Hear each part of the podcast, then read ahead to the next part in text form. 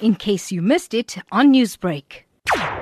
In all our years of democracy, there has never been such an exposition of the weaknesses in the most graphic terms of our system from inequality and to the differences in terms of the access to services.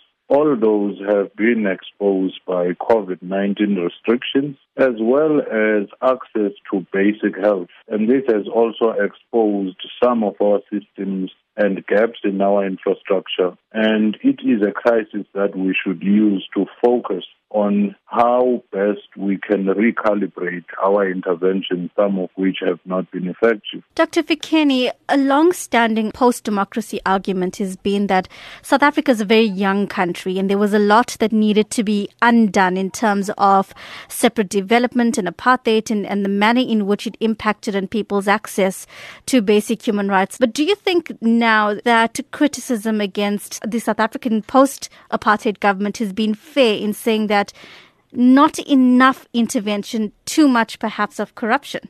Well, it's a mixed picture. South Africa did start very well extending basic services to people who had been historically excluded electrification, social infrastructure, education, and so forth.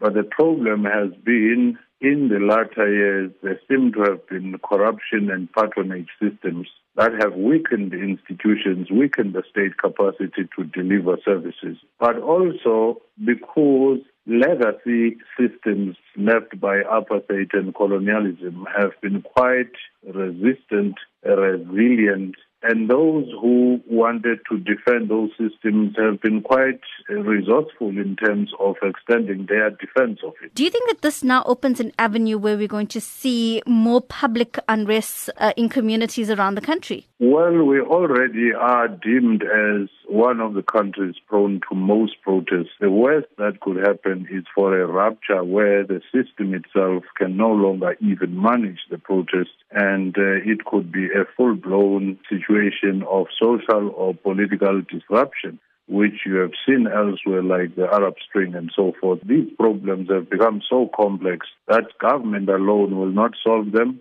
Political parties alone will not solve them. They need maximum unity with a common purpose. Newsbreak, Lotus FM, powered by SABC News.